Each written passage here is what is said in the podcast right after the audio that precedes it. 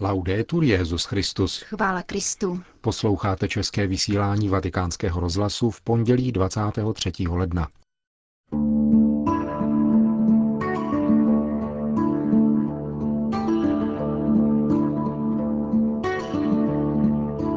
O schválení liturgických obřadů katechetického direktoria neokatechumenátní cesty uslyšíte v rozhovoru s prefektem Kongregace pro bohoslužbu a svátosti, kardinálem Canizaresem.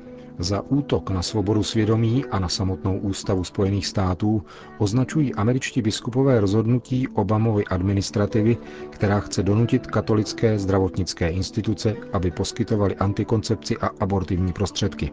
To jsou hlavní témata dnešní spravodajské relace, kterou vás provázejí Milan Glázer a Jana Gruberová. Zprávy vatikánského rozhlasu. Vatikán.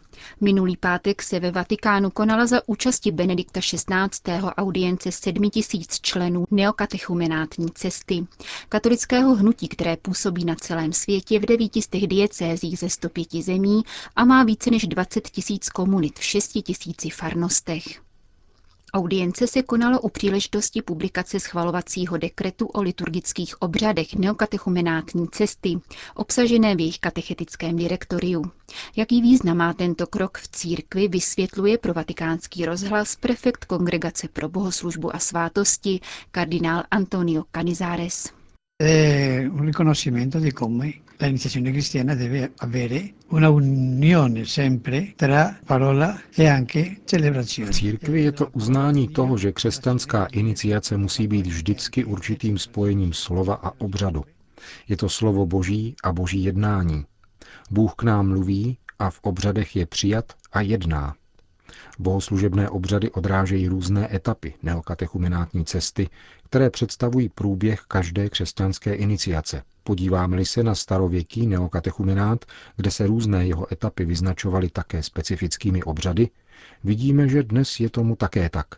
Nejde proto o nic vykonstruovaného, nejedná se o nějakou metodologii vymyšlenou lidmi, ale koresponduje s průběhem konverze, s cestou víry, s průběhem plného zařazení do křesťanského života v církvi. Jaký je podle vás vztah mezi katechezí a liturgií v neokatechumenátní cestě? Myslím, že je to vztah příkladný. Někteří totiž chtějí křesťanskou iniciaci vést pouze na základě katecheze, něčeho, co dělá člověk a co se poznává jenom na intelektuální rovině. Křesťanská iniciace je však vždycky působením Matky Církve, kde jedná Bůh. Prioritu má Bůh, který jedná a člověk odpovídá. Člověk prochází určitou cestou, která musí být osvěcována Božím slovem a současně prožívána jako působení Boha a jako přijetí tohoto božího působení. To je v neokatechumenátní cestě velice zřetelné a opravdu odpovídá křesťanské iniciaci. Zmíněný dekret to podtrhuje. Člověk je totiž pokoušen věřit, že všechno je plodem jeho konání, jako by se jednalo jenom o začlenění do nějakého společenství. Nikoli. Matka církev rodí nové děti. A jak se rodí děti v lůně církve? Skrze slovo a obřady. O liturgii se hovoří většinou ve vztahu k jedinci. Jaký je však v liturgii význam křesťanského společenství, zvláště malých neokatechumenátních společenství? Quando ho parlato che è la Chiesa, la Madre Chiesa, il grembo della Chiesa, dove sono generati... Když jsem hovořil o matce církvi, lůně církve, kde se rodí noví křesťané, noví lidé, chtěl jsem říci, že společenství jímž je církev, které předsedá Petr, rodí nové křesťany. Jak jinak lze projít křesťanskou iniciací, nežije-li se v mateřském lůně církve, ve společenství? A právě celá tato realita je žita v neokatechumenátní cestě. Křesťanská iniciace je iniciací celé církve. Je iniciací víry, iniciací mravního života, iniciací liturgie, modlitby. A to je církev. V křesťanské iniciaci se katechumenům dává sama církev a proto je realita společenství opravdu neodmyslitelná pro uskutečnění křesťanské iniciace. Jak spolu souvisí liturgie a nová evangelizace, pohlédneme-li k biskupské synodě na toto téma, která se bude konat na podzim letošního roku. Nová evangelizace je nemožná bez liturgie a není možná bez Eucharistie, která je středem a vrcholem celé liturgie. Eucharistie je vždycky zdrojem a vrcholem evangelizace, také nové evangelizace. Chápat novou evangelizaci jako dílo propagandy nějakého náboženského spolku, který chce vštěpovat svoje principy, a nechápat evangelizaci jako působení Boha, který člověka volá, obdařuje ho milostí a darem obrácení a víry, je pomílené. Je nemožné. Nová evangelizace se nemůže obejít bez božího působení, které se uskutečňuje v liturgii. Nová evangelizace není možná, pokud není dostatečně zdůrazněna priorita Boha. A prioritou Boha je liturgie. Bůh jedná a má iniciativu. Bůh zachraňuje. Bůh dává vzejít novému stvoření, novému člověku. A proto musíme vždycky trvat na tom, že nová evangelizace bez liturgie nemá žádnou budoucnost. Říká kardinál Canizares pro vatikánský rozhlas.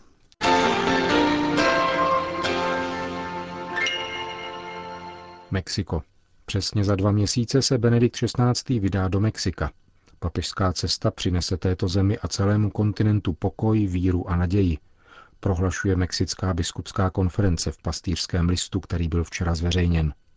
Tato země skutečně prahne po míru, jak řekl včera arcibiskup José Guadalupe Martin Rubago v souvislosti s organizovaným zločinem, když vyzýval k zastavení zločinných akcí. Právě jím vedená diecéze Leon bude ve dnech 23. až 26. března hostit Benedikta XVI. V Mexiku je však nadále prolévána krev. Násilí se neomezuje pouze na vyřizování účtů mezi zločinci. Tuto sobotu napadla skupina ozbrojenců kaply ve vesnici Caral Falso v mexickém státě Guerrero a zahájila střelbu do modlících se lidí. Sedm z nich zabili a pět zranili.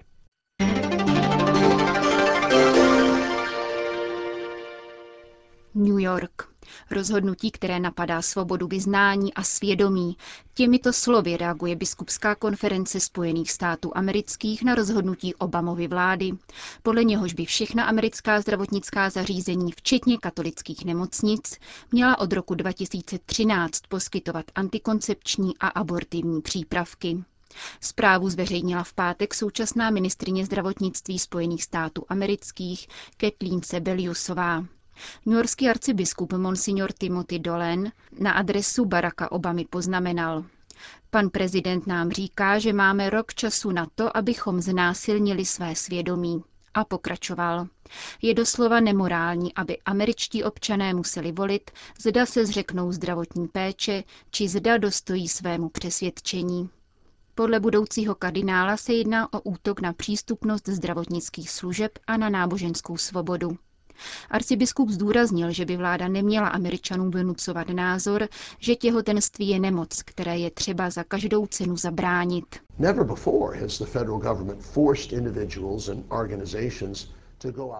Dosud se nikdy nestalo, že by federální vláda nutila jednotlivce i organizace, aby si kupovali výrobky, které by byly v rozporu s jejich svědomím.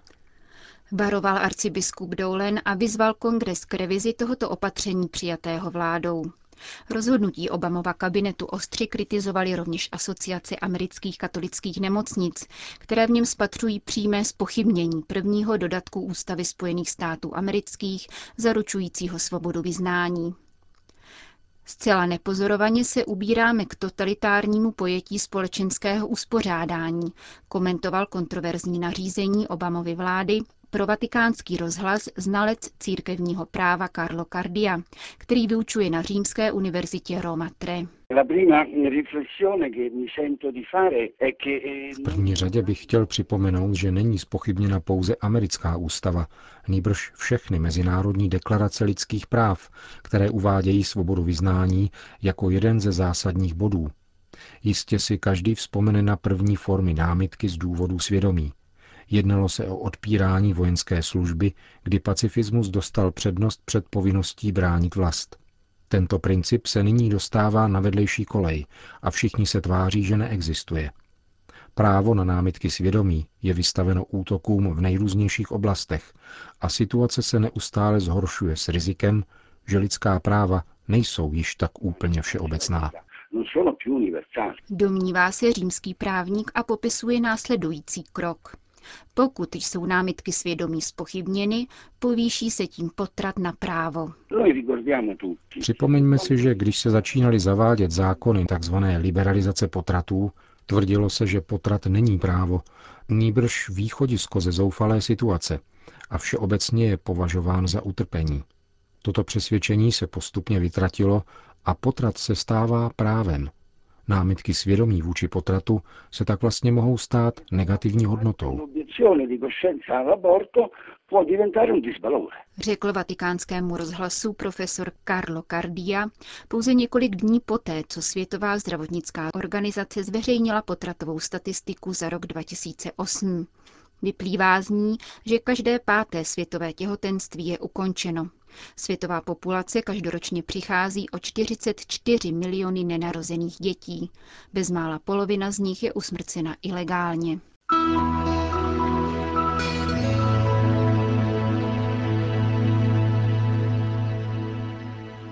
Itálie.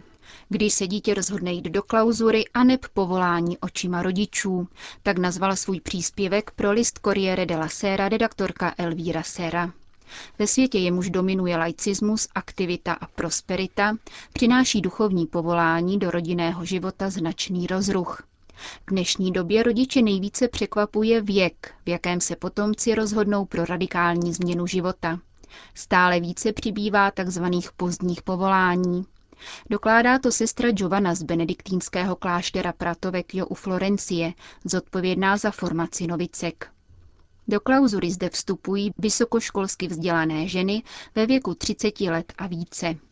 Rodiče především nechápou, proč jejich synové a dcery náhle odkládají své ambice a příslip kariéry, po případě dalšího studia a specializace či vedení rodinné firmy. Také katolické rodiny jsou volbou svých dětí často dezorientovány, jak potvrzuje otec Mario Aversano, rektor propedeutického semináře v turínské diecézi. Je to paradox. Znám případ, kdy matka, učitelka katechismu, nejprve poslala svého syna za psychologem a pak se nenápadně informovala na jeho vztahy k děvčatům. Často vidím naprostou nepřipravenost tam, kde bych ji nejméně předpokládal, dodává italský kněz. Obdobnou situaci zažil na vlastní kůži otec Carmine Dogána, který 11 let řídil diecézní seminář v jeho italském kraji Apulie. Na jeho pozdní povolání reagovali rodiče obavou z toho, kdo se o ně bude ve stáří starat. Titíž lidé, kteří na veřejnosti prohlašují, že je požehnáním mít syna kněze, si pak doma zoufají, proč se to stalo zrovna jim, dodává. Otec Daniele Antonello, farář v severoitalském Udine, oceňuje, že se její rodiče nesnažili přemlouvat. Byli v rozpacích, když jsem vystudoval žurnalistiku, i hned našel místo v soukromé rozhlasové stanici a pak jim oznámil, že za měsíc nastoupím do semináře, říká 31-letý kněz.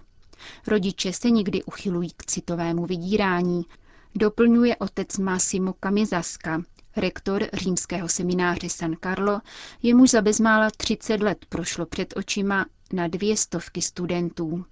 Když však vidí své dítě spokojené a realizované, situace se většinou sklidní.